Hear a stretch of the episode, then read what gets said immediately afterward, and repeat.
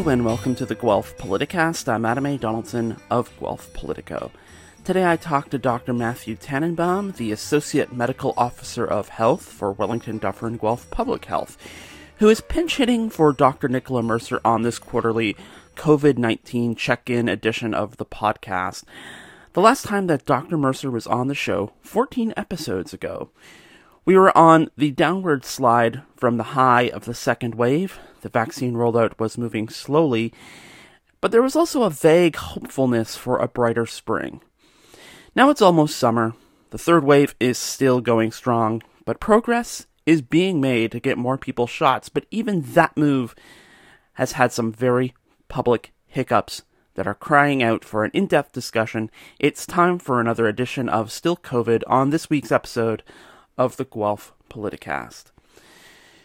Now, when we did the last edition of Still COVID, we were getting excited because the region's seven day moving rate of confirmed cases was hovering around 40 per 100,000, and the test positivity was around 3.6%. This was not the greatest news, but it did put the region in the starting position to come out of lockdown.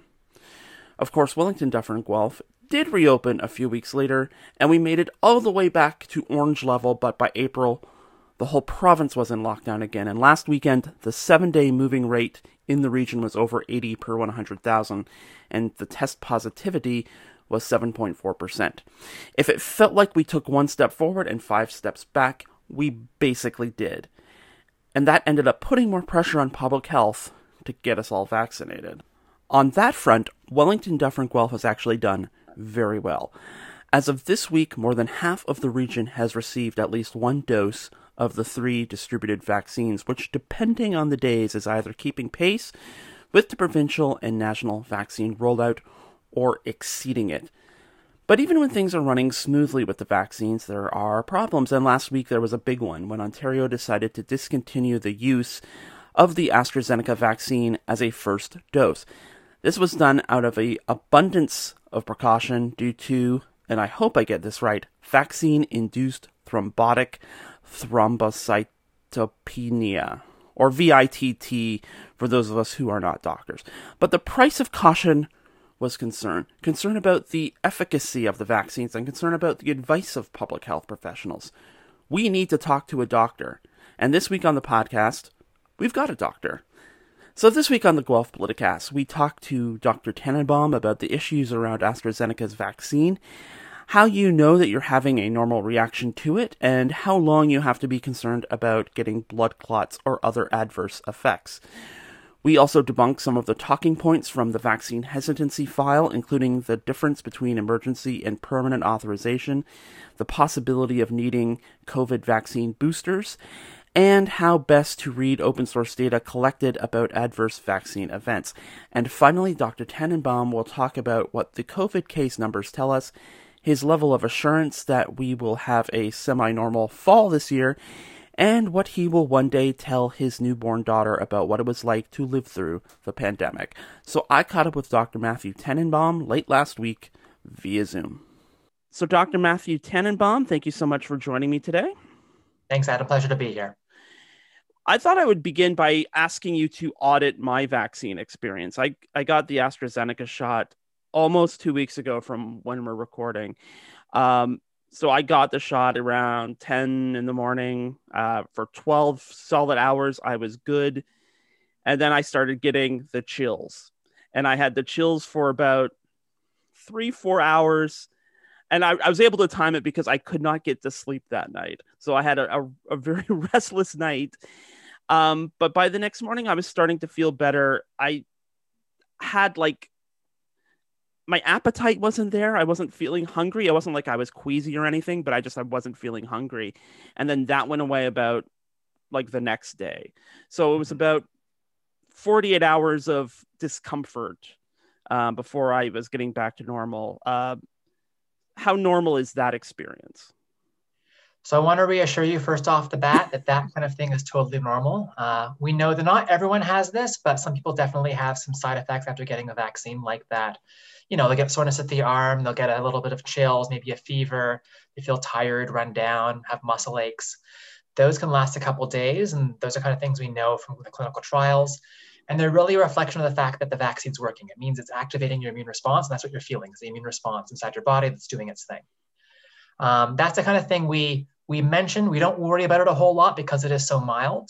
Mm. And I know that there's been a lot of information out there about AstraZeneca recently, and I want to reassure you that what you experience is common to all the vaccines, and there's not a reason to be concerned. Mm-hmm because I think the focus has been on AstraZeneca because there's been the the ever change the ever changing conditions, shall we say, of the rollout, which is something we've not seen with the Pfizer and Moderna vaccines as much. Um, so people have it in their head this idea that the AstraZeneca vaccine is a lesser vaccine, which is not something. I mean, that's obviously not the way you or other health professionals would, would want to phrase that. Yeah, and I'm just going to recognize there has been a lot of messaging out there coming out fast and furious, especially as we've been learning more about AstraZeneca and kind of how it fits into our overall vaccine plan and what options we have available. Uh, you know, we are at a point where we're a little over a year into the pandemic. Mm. Uh, you know, it was, I guess, probably around March last year that the uh, vaccine manufacturers began recruiting for their clinical trials. And who would have thought that at this point, you know, a little more than a year out, we would have uh, four approved vaccines, three available vaccines, and that we would even have the ability to choose. In some ways, that's miraculous, and it's a reflection of that part of the pandemic going better than we thought it was going to go. Mm-hmm. When it comes to AstraZeneca, um, it's a really unfortunate situation in my mind because it's a vaccine that is actually, in many ways, a great vaccine, and it's gotten a really bad rap for a number of reasons. Uh, you know, it's it came out uh, the way some of the study results for it were communicated were not great some of the data wasn't exactly uh, you know uh, uh, commu- uh, communicated completely. Right. And there were questions raised about the data. You know, the data effort actually is good. It is a good vaccine. It was uh, trialed in different parts of the world, which were different than the places where uh, Pfizer and Moderna were trialed, and therefore the numbers that the actual trials produced were different. But it is a very good and effective vaccine. And then, of course, we began learning about this this uh, blood clot condition. We call it VITT, Mm-hmm. And that's something we've been learning a lot about over recent weeks. And, you know, I've uh, spoken with hematologists and heard about the way this can look. And we've been giving our local docs information about what this complication is, because oftentimes they're the ones giving the vaccines. Essentially, in a very rare circumstances, people who've gotten the vaccine, they can develop blood clots, and they typically come on between four days and four weeks after they got the vaccine. It's essentially like an immune response in the body uh, we think that there are antibodies people have that react to the vaccine, and that causes platelets in their blood to group together, causing blood clots. Mm-hmm. Not all blood clots are terrible, but it can result in some pretty bad ones, which is why we talk about it so much. And as we learn about it, we're all obviously looking at how significant it is and also how common it is. We have a really uh, good surveillance system in place so that when vaccine problems occur, you know, complications, side effects get reported to us, we assess them ourselves locally, and we also report them up to the province, and to the country, and internationally. And then they look for patterns and look for things to be examined more closely. Um, and then the, the pause this week was really about understanding the frequency of those uh, complications. You know, you kind of make it sound it's a bit like um, when people reject like a, transplanted organ. It, it's kind of like it sounds. i I'm not a doctor, so don't tell me if I'm way off base, but it kind of sounds like that's kind of the the heart of the reaction is that your body is rejecting something in the vaccine. And correct me if I'm wrong too, but I mean, wouldn't that if you're rejecting or if you're having a strong reaction to the vaccine, if you got COVID, would would that be an indicator you would have a strong reaction to COVID too? So we think this operates on kind of its own plane, its own mechanism. It's not like other blood clots. It's not like the kind of blood clots you get from birth control pill, for example. Mm. And it's probably different from how things work in COVID itself. Mm. Uh, we do know that if you get COVID, you have a really high risk getting blood blood clots as part of that. That is right. a high risk condition. And that's part of the sort of risk benefit uh, assessment that we do when we think about the vaccine and what it prevents and what could cause. Uh, so it, it is its own thing we have some experience in medicine with uh, some people who've had bad reactions to a blood thinner called heparin. And they can have a condition called heparin uh, induced immune thrombocytopenia. And essentially, it's the same basic idea where it's the immune system, for some reason, doesn't like that drug. And even though that drug is a blood thinner, it causes blood clots, which does the opposite of what it should do. Right. We think it could be uh, the same kind of thing, but it seems, as far as who gets it, it's, you know, we're still investigating it, but it's partly uh, some bad luck involved bad luck. And that's that's not the kind of science you as a doctor like to deal with. You don't like to break things down to, to luck. It's it's it's still a learning process. Yeah, I mean, we're it's fortunately been something that's rare enough globally that we haven't had enough experience to fully understand it. But there are a lot of smart hematologists and other uh, physicians and scientists out there who are learning a lot more about it, including not just how frequent it is, but how to manage it well. And just to clarify too, um, getting a blood clot, whether it is via a vaccine or, or any number of ways one can get a blood clot. Blood clot does not equal fatality, right? You, you can get a Correct. blood clot and be treated. Yeah, and a big piece of it is where is a blood clot, how bad is a blood clot, and also how soon do you get care. We know the kinds of things that people who get this kind of blood clot should get. You know, they can get immune globulin, they can get a blood thinner of a certain uh, category. And the key thing is for people who have those blood clots to seek care as soon as they can. So we talk a lot about people who getting the who get the vaccine. They need to be informed about you know having a really bad headache, having swelling in a leg or an arm, having new and bizarre chest pain, abdominal pain, difficulty breathing. Things like that are the signs to look out for. Now, I also know saying that that when I say that, people who are hearing that are going to say, well, suddenly I have this. And they worry a lot about it, right? Because it's, it's right. a large list of symptoms. Going to be vague and it can be a frightening thing. And we know that uh, part of the way we communicate about this vaccine uh, can cause quite a bit of anxiety. And uh, it is unfortunate, uh, given that you know this vaccine does offer good protection, and people who got the vaccine have absolutely done the right thing. But there's been so much information coming out fast and furious as we learn, and the way it's been communicated has been so public that uh, people are just making sense of that information and they're thinking about what it means for them. You kind of touched on something that I was wondering about too, which is maybe not hypochondria, but I mean, sort of this like psychosomatic thing where you you you hear about the symptoms people have when they get a vaccine, and you you get the vaccine yourself, and you're starting to think to yourself, "Am I getting this? Like, am I suffering some sort of side effect?" Uh, I guess where where how how does how does one proctor oneself when you get the vaccine to make sure that you are understanding what the difference is between a legitimate symptom that something's wrong and um, something that might be in your head. If you get where i'm coming be, from. Yeah and that can be a, a, tough thing to parse out in a way that like it's tough to give an answer to you that applies to everyone listening to your podcast because everyone's right. going to have their own experience. I guess people need to be as honest with themselves as they can be and think about you know if i'm feeling this what am i feeling? How common is it for me to feel this way if i'm feeling anxious? Am i feeling anxious uh, kind of doing a bit of an assessment of how plausible it is. Of course, if you're unsure, then it's good to give your family doc or whoever gives you your primary care a call or to visit them. And you know, if there's any concern, they can do a blood test, uh, basically a blood count, a blood count, because people who have this, not only do they have the blood clot, but they have low platelets in their blood, and that's got to do with how the mechanism of this works. And they can test for that, and then get you the follow-up care that you need.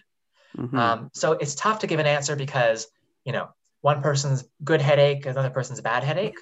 But people typically have a good sense about what's unusual for them. And these are typically things that come up that are unusual for them. Getting a really bad headache, people who don't get bad headaches, for example. And I think you touched on this when we were uh, talking a couple of minutes ago, but between four days and four weeks is kind of the horizon. If you get to the end of four weeks, then you have processed the the vaccine shot well and are you you you are reaping the benefits and the the liabilities of sort of past. That's kind of the time horizon. Yeah, we generally say that if you're more than four weeks out, you can kind of breathe a sigh of relief. And to be clear, that the vast majority of people who are less than four weeks out are still going to be totally fine. Mm-hmm. I, people, I hope, aren't thinking about this as like a ticking time bomb inside of them because people are going to be fine by and large. This is incredibly rare. We've had, uh, I think Public Health Ontario mentioned eight cases that were confirmed when they did their announcement with the province on Tuesday. And this is among hundreds of thousands of doses. So it's something that is quite rare. Um, and people, as I understand it, uh, we look for them within four weeks, but most cases typically have them towards the first half of that four weeks. Mm. I think it's just a window that's been designed out of an abundance of caution to capture events that might be a little later than usual. Mm-hmm. And for and again, people, we're still learning about it too. Right. And for people who are sort of looking at these things, because I've, admittedly, I've been to, uh, shall we say, skeptical events with uh, skeptical people about the the vaccine, and they point to these numbers that, like the CDC, and I know the EU also has its its own data agency where it says like, you know, however many thousand events connected to the vaccine. Um, that's not like strictly speaking like because these systems anyone can report data to correct? That it, and it's not to, one should not take that as a sign that there are thousands of people. And when you say like eight events in ontario um, that's not you playing down the numbers. That's that's kind of you playing with hard data as opposed to these reporting systems that people see thousands and perhaps don't understand how doctors like you then reconcile the data. Yeah, so when it comes to things like this, so first off, all these adverse events, they get reported into us. Uh, they might be reported by uh, the immunization clinic or reported by that person's family doctor, reported by an emerge or a hospital. Sometimes people will report it themselves, and there's actually a form that people can submit uh, to do that. We then investigate those. And of course, something as serious as a blood clot like this requires more thorough investigation. And if we had concern about that in WDG, I would phone up my colleagues at the province and speak with them about is this you know this complication? Um, what else do we need to gather information wise how do we make sure we have a complete picture of this? And then you know we would be pretty confident that's what we're dealing with before it gets officially classified as this. Right. Um, so these these systems are meant to be very inclusive uh, but things like that do get further assessed. Right. It's uh not not to dumb it down completely but it's it's the equivalent of someone you know calling the police and saying you know my bike was stolen and perhaps you go and find out that that person's bike was stolen or perhaps you find out that they left it on the other side of the house where they didn't check and it's there's an investigative step right is what i'm getting at. Lots of investigative steps. We get a lot of these reports given how many vaccines we're giving in our community and uh, there's definitely investigation going on. In, in keeping with sort of like trying to dispel misinformation another thing i hear a lot is about um, these vaccines have not been approved by Health Canada. And in fact, you know, in that they've not been given like the full total permanent approval, they've gotten emergency approval. Um, er, ergo, in the mind of some of these vaccine hesitant people, um, they are not, you know, they don't have the full, you know, gold seal stamp of approval from Health Canada. Uh, can you talk a bit about the, that distinction between the emergency approval and the, the full permanent approval? Absolutely. So essentially, you know, we're in a pandemic. We know that people are getting sick, people are dying, and they have been for the past year. And vaccines are really our, our major ticket out of the pandemic in the long term. And Health Canada has known that from early on. So they want to make sure they were able to expedite the review process as the manufacturers and producers were submitting data about their vaccine candidates. Uh, ordinarily, when Health Canada, you know, in peacetime, so to speak, when Health Canada reviews a new product or a new vaccine, there are a lot of steps. You know, there's a lot of submissions that the manufacturer makes. There's data that gets reviewed. There's back and forth, and those steps typically happen in a certain kind of sequence. And there are waiting periods between as as things are reviewed and as the administrative piece of the process turns its wheels. Mm-hmm. There have been some changes to that process during the pandemic, really to enable those key steps to happen on a rapid basis. So things that used to be happening sequentially are now happening concurrently or in parallel. And for example, Health Canada will begin reviewing data even while they're still waiting on other data. They're not waiting for the full package to begin their work because no one has the time, no one can afford to wait. And so they are able to do the key steps that allow them to be sure a vaccine is safe and effective and do it in less time and offer that approval um, on a shorter basis so that vaccines can begin getting into arms. You know, the, the fact that they are offering emergency use authorizations is a reflection of the modifications of the process, the fact that it is not their typical process, but there has been no change that impedes their ability to assess the effectiveness or the safety of these vaccines. They still look for the same kinds of things, and they want to make sure that it's meeting the same standard as it would if it were peacetime is there another instance where there has been like an emergency authorization for i mean obviously not on the scale of this where we are vaccinating a whole country and indeed a whole planet but i mean uh, have there been past circumstances where there have been an emergency use authorization like this just to quickly address a situation whatever it is? You know i'm sure there have been. I can't think of an example off the top of my head but i'm sure that there have been and you know part of it is Health Canada is doing an assessment of how timely is our process, how quickly, quickly do we need something out the door, and doing so in a way that does not compromise the safety or efficacy assessments that they do. Mm-hmm. I guess what I'm trying to get at is that the, this process didn't just like somebody just didn't pull it out of a hat one day. That this has been something that has been baked into the way Health Canada does things. What if we need something in an emergency? Yeah, I, am sure that I, I, don't have insight personally, but right. I'm sure that they have thought about in in a, an emergency circumstance, how would we shift gears to make sure we're responsive to that emergency?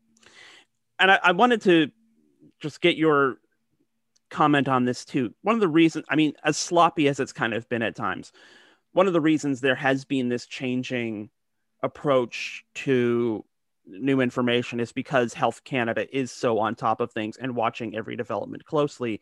It's not because they're, you know, they they took their foot off the pedal and, you know, they've been th- there have been reporting mechanisms and studies and uh, they've they've been keeping an eye on things as it's been going along.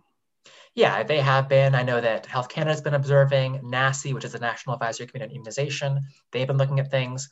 The various provincial territorial governments and their ministries of health have been watching things quite closely. All the parties are kind of keeping an eye on the latest data to make the best decisions. Mm-hmm. When it comes to, you know, some of the information coming out about things like VITT, this blood clot uh, adverse event, that really is something that we're noticing because of the way we monitor for safety. Mm. You know, when manufacturers submit their data from their clinical trials to Health Canada, that's based upon trials of like tens of thousands of participants. And they look for not just the effectiveness, but the safety. And we know that there are a lot of really important things that will be caught because you're enrolling tens of thousands of people. But if you have things that are one in a million, one in a hundred thousand, you may not catch them in a clinical trial just because the odds aren't such that they'll come up often enough. Right. So knowing that, even, even before COVID, we've always had a process where after a new vaccine is available, we have this uh, reporting mechanism, this surveillance system where adverse events are identified, they're reported to public health, we aggregate them and analyze them. And that allows us to find these really rare events because patterns emerge.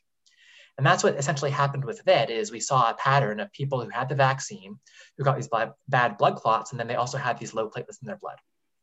And that allowed some further investigation to find something new that we didn't know about before. Right, right, right.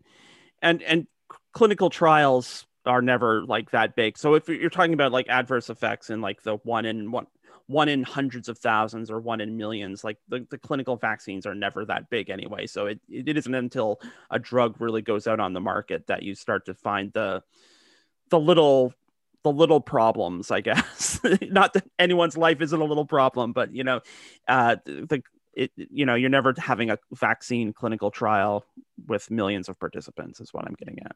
Yeah, and that's true not just of vaccines; it's true of a lot of different medications and yeah. therapeutic products. The reason that we're so diligent and thorough with vaccines, though, is that we know that people have a really low tolerance for side effects, really low tolerance for risk, because we're giving it to healthy people. And the it's other thing, thing, if, if you're sick and you're getting a medication that's going to make you right. better, because if you don't get it, you're sick. This is something to give healthy. right. Uh, the other thing I just wanted to address quickly is, I mean, this is still kind of long off because I think in in our region we're at 44, 45 percent people with one dose, but people are starting to talk about, you know, will we need a booster? You know, what does is this going to be a seasonal thing?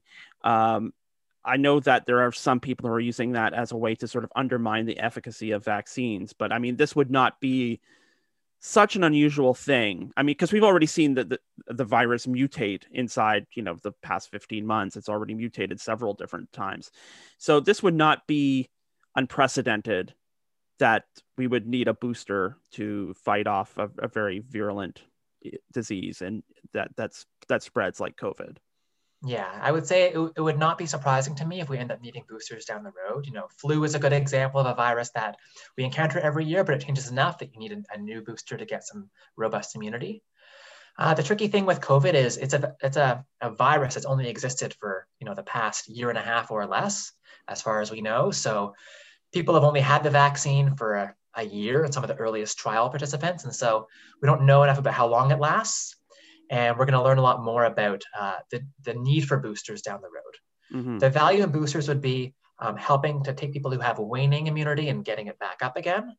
But also, there might be an opportunity for uh, the vaccine products to include, you know, uh, better protection against new variants if new variants emerge, because there's the ability for them to alter the kind of uh, components that are in the vaccine to protect against the new kinds of viruses that are emerging if there's a need. And it may not be a matter of because I mean this is a again a huge logistical thing, vac- vaccinating a planet, um, but that is owing to the fact that nobody has immunity to COVID.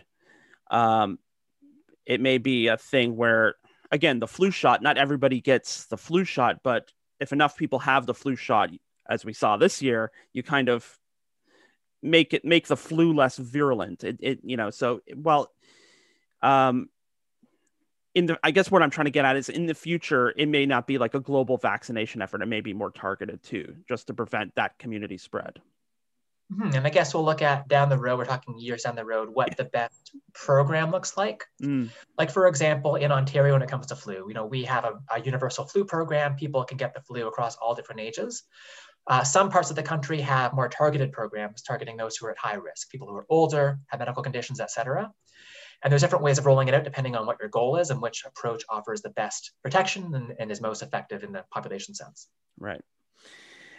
Since somebody asked this specific question on my social media feed, I thought I would put it to you. Um, if you are someone who perhaps works at an essential job out of town and you get vaccinated at your job, let's say Brampton, um, those numbers are reflected in the WDG numbers, so that I, guess I guess I think what this person was specifically assured about was that we know everyone who gets vaccinated, and that plays you know so no matter where you live or where you work or where you get vaccinated, that information is logged and categorized appropriately.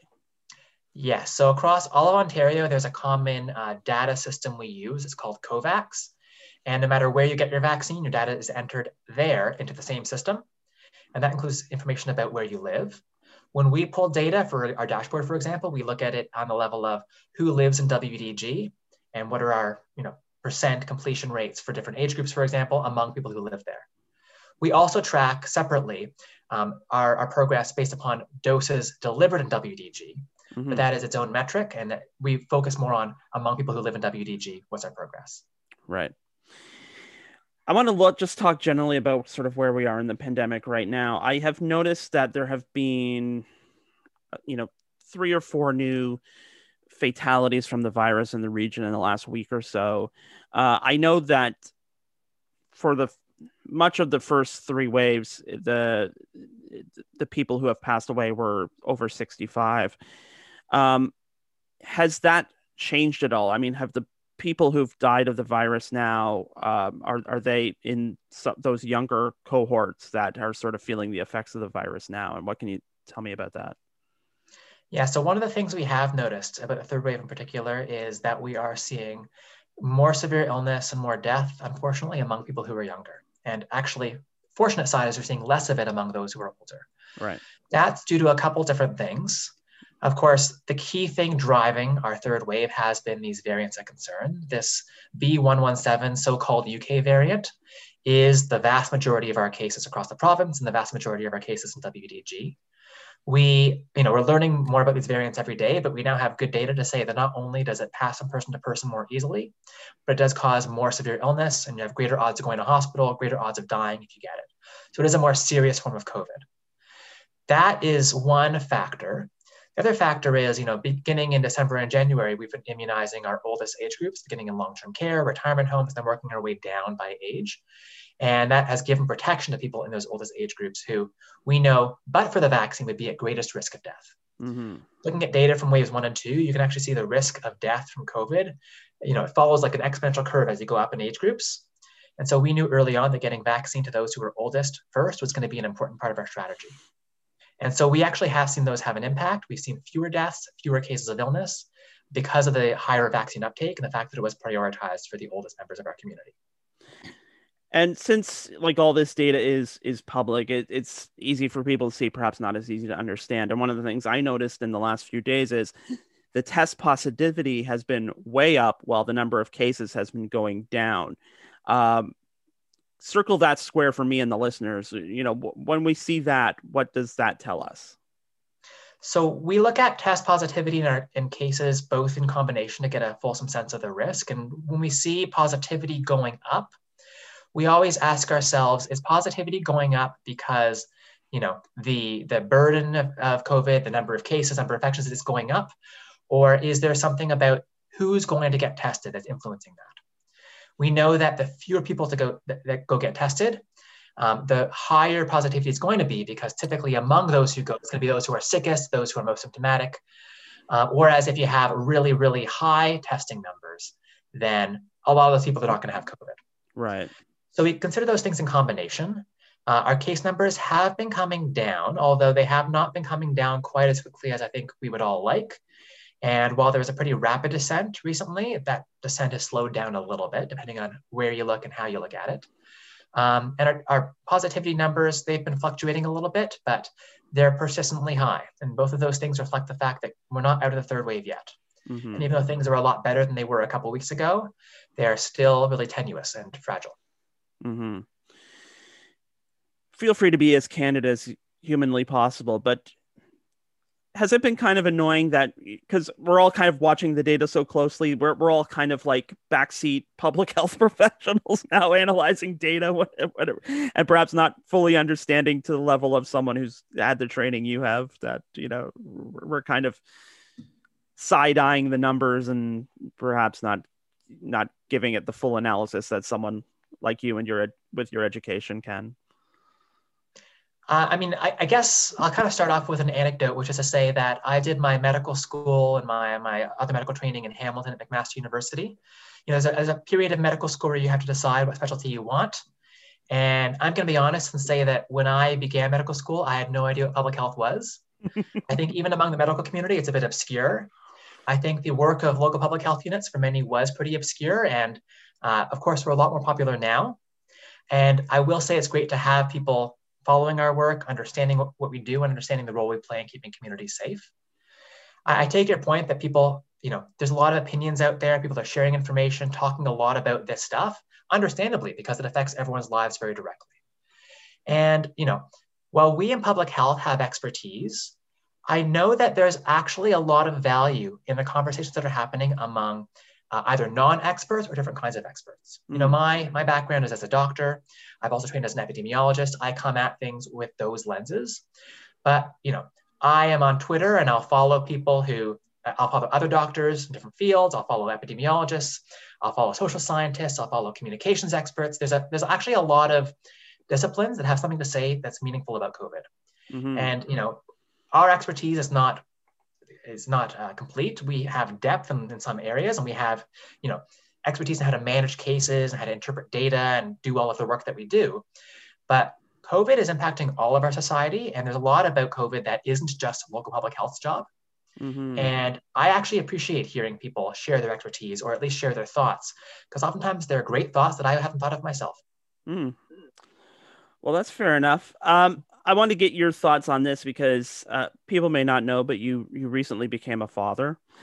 Um, yes, I did. and. I, and and I'm thinking about these things too as we sort of get get closer to the end of the the pandemic here. But you know, there will come a day, you know, your your child will you know go and enter school, and they may be assigned a homework assignment, something to the effect of you know, talk to somebody who lived through the great pandemic of 2020 2021 and your your your child will go well i have the perfect person my my father. So you know when when they come home and say you know dad what was that like?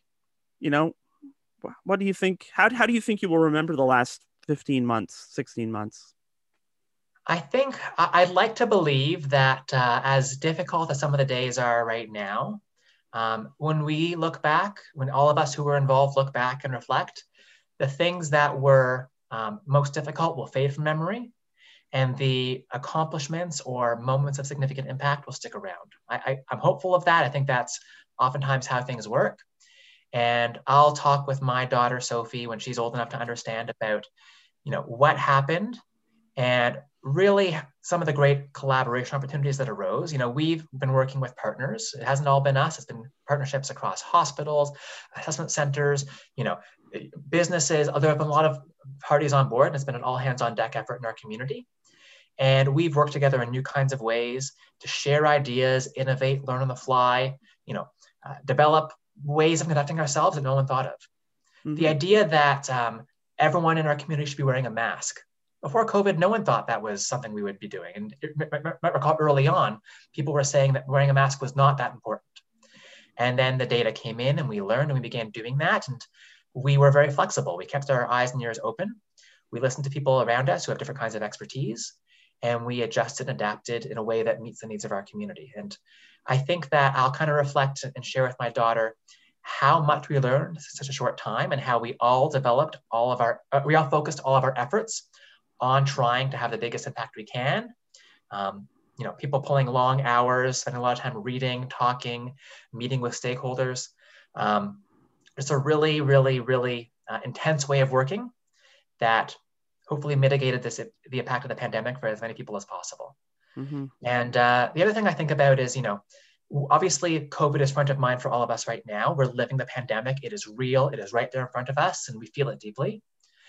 I know that when we move out from the pandemic, five years, 10 years, 20 years, it's going to feel less and less present. And I think there's an upside and a downside to that. And the upside is people are going to feel less stress and anxiety than they feel right now. You know, obviously, as you move further out, people aren't going to be becoming ill and dying from COVID in the way they are right now. All of those are good things. And I look forward to having that future uh, be our future. But I also know that there are a lot of things that we can and should learn from the pandemic. Mm. And I hope those lessons aren't forgotten. You know, every time uh, a public health event comes up, you know, it is front of mind. But the history of public health, unfortunately, is that as a society, we tend to lose track of that when it's not front of mind. Public health works in the prevention business. We're thinking about it all the time, but it's not front of mind for society. And, uh, you know, we need to think about the possibility of the next pandemic and begin preparing all of our institutions, our governments, our, our, our all parts of society to deal with it when it comes up, knowing it may be unpredictable. Well, SARS was a good example of that in 03 that should have um, given us. I mean, I'm old enough to remember SARS, so you know, it, it should have given all of us enough of a nudge to have been at least on standby when something like it happened again. So, perhaps, I mean, I actually found your answer fairly positive, but to to to create a little bit more positivity in the immediate sense, um, I, I remember before Easter, Dr. Mercer said something to the effect of, it was going to be that was going to be sort of like the last holiday where we all had to keep apart. And um, the prime minister coined the phrase "one dose summer." Uh, sounds cooler than I think intended. It, it, it, are you still of that opinion? And, and public health in general, um, you know, things will. We're kind of on an upswing now. That there, there'll be. I don't want to say everything will be normal in the fall, but we'll be closer to something re- resembling normalcy by the fall, as opposed to something resembling how we are right now. I, I think that's right. I think that um, things will look better in the fall than they look right now. Of course, you know, COVID throws us curveballs and things happen that we can't expect.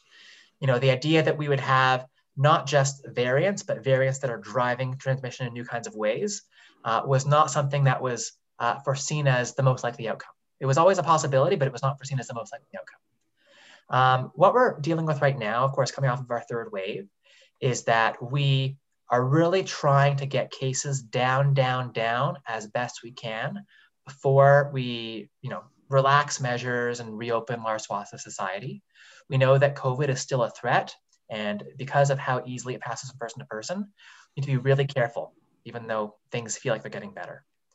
So we want to make sure that wherever we uh, begin, when we begin reopening, we're starting from a place that is strong we have lower transmission from where we are right now. And that's, for example, why the stay at home order was extended into mm-hmm. June.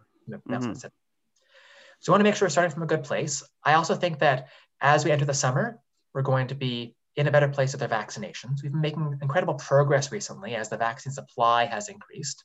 You know, across the province, over half of eligible adults have gotten a vaccine dose we're now at a point where the hotspots in our province are actually getting better uptake and they, have got better coverage than the non-hotspots, which is really a great thing to see. Uh, and we want to continue to get that number up and up and up so that we have, if not herd immunity levels of protection, at least something that gives much broader protection than we have right now. I think if mm-hmm. we can get case numbers down and vaccinations up, that overall changes the risk in our community in a really meaningful way. And it will allow us to have meaningful conversations about what we can begin doing that we couldn't do, how to do things differently, how to do things safely. I think it definitely changes the risk calculus for our community. Stay the course. Stay the course for a little while longer, but you know what? We're entering summer, more time, more opportunities to spend time outside. Um, you know, it's going to be, I think, easier from here. I think I think our worst days are behind us. Although, again, the pandemic still has surprises sometimes. Our worst days are behind us with an asterisk. Uh, you have properly covered yourself, Dr. Tenenbaum, and uh, we will leave it there. So, uh, thank you so much for all your time today. Thanks, Adam. It's a pleasure talking to you, and I appreciate the opportunity. And once again, that was Dr. Matthew Tenenbaum. You can see Dr. Tenenbaum's statement about the change of the use of the AstraZeneca vaccine at the WDG Public Health website, which you can find at wdgpublichealth.ca. You can also get the latest data about COVID 19 and the vaccine rollout while you're there. And it should go without saying, but if it doesn't, if you're 12 years of age or over, you can now pre register to receive your COVID 19 vaccine right now. Just go to wdgpublichealth.ca slash register. That is it for this week's edition of the Guelph Politicast. The music for the Guelph Politicast comes from KPM Classics and Syd Dale. The Guelph Politicast is usually recorded at CFRU at the University Center on the University of Guelph campus, and to learn more about CFRU, go to cfru.ca. You can download the Guelph Politicast on Wednesday from Apple Podcasts, Stitcher, Google Podcasts, and Spotify. You can download it from the host at Podbean at guelphpoliticast.podbean.com. And when you subscribe to the Guelph Politicast channel, you will get an episode of Open Sources Guelph on Mondays and an episode of End Credits on Fridays. You can get in touch with me by email at adamadonaldson at gmail.com. Reach me through Twitter at adamadonaldson or at Guelph Politico. You can find Guelph Politico's Facebook page at facebook.com slash politicoguelph. And if you'd like to help build a locally sourced independent media outlet in the city of Guelph, please consider donating to Guelph Politico and you can find out how at guelphpolitico.ca slash donate. And for all the latest local political news, check out guelphpolitico.ca where there will be a new episode of the podcast waiting for you next week. And until then, we will see you next time.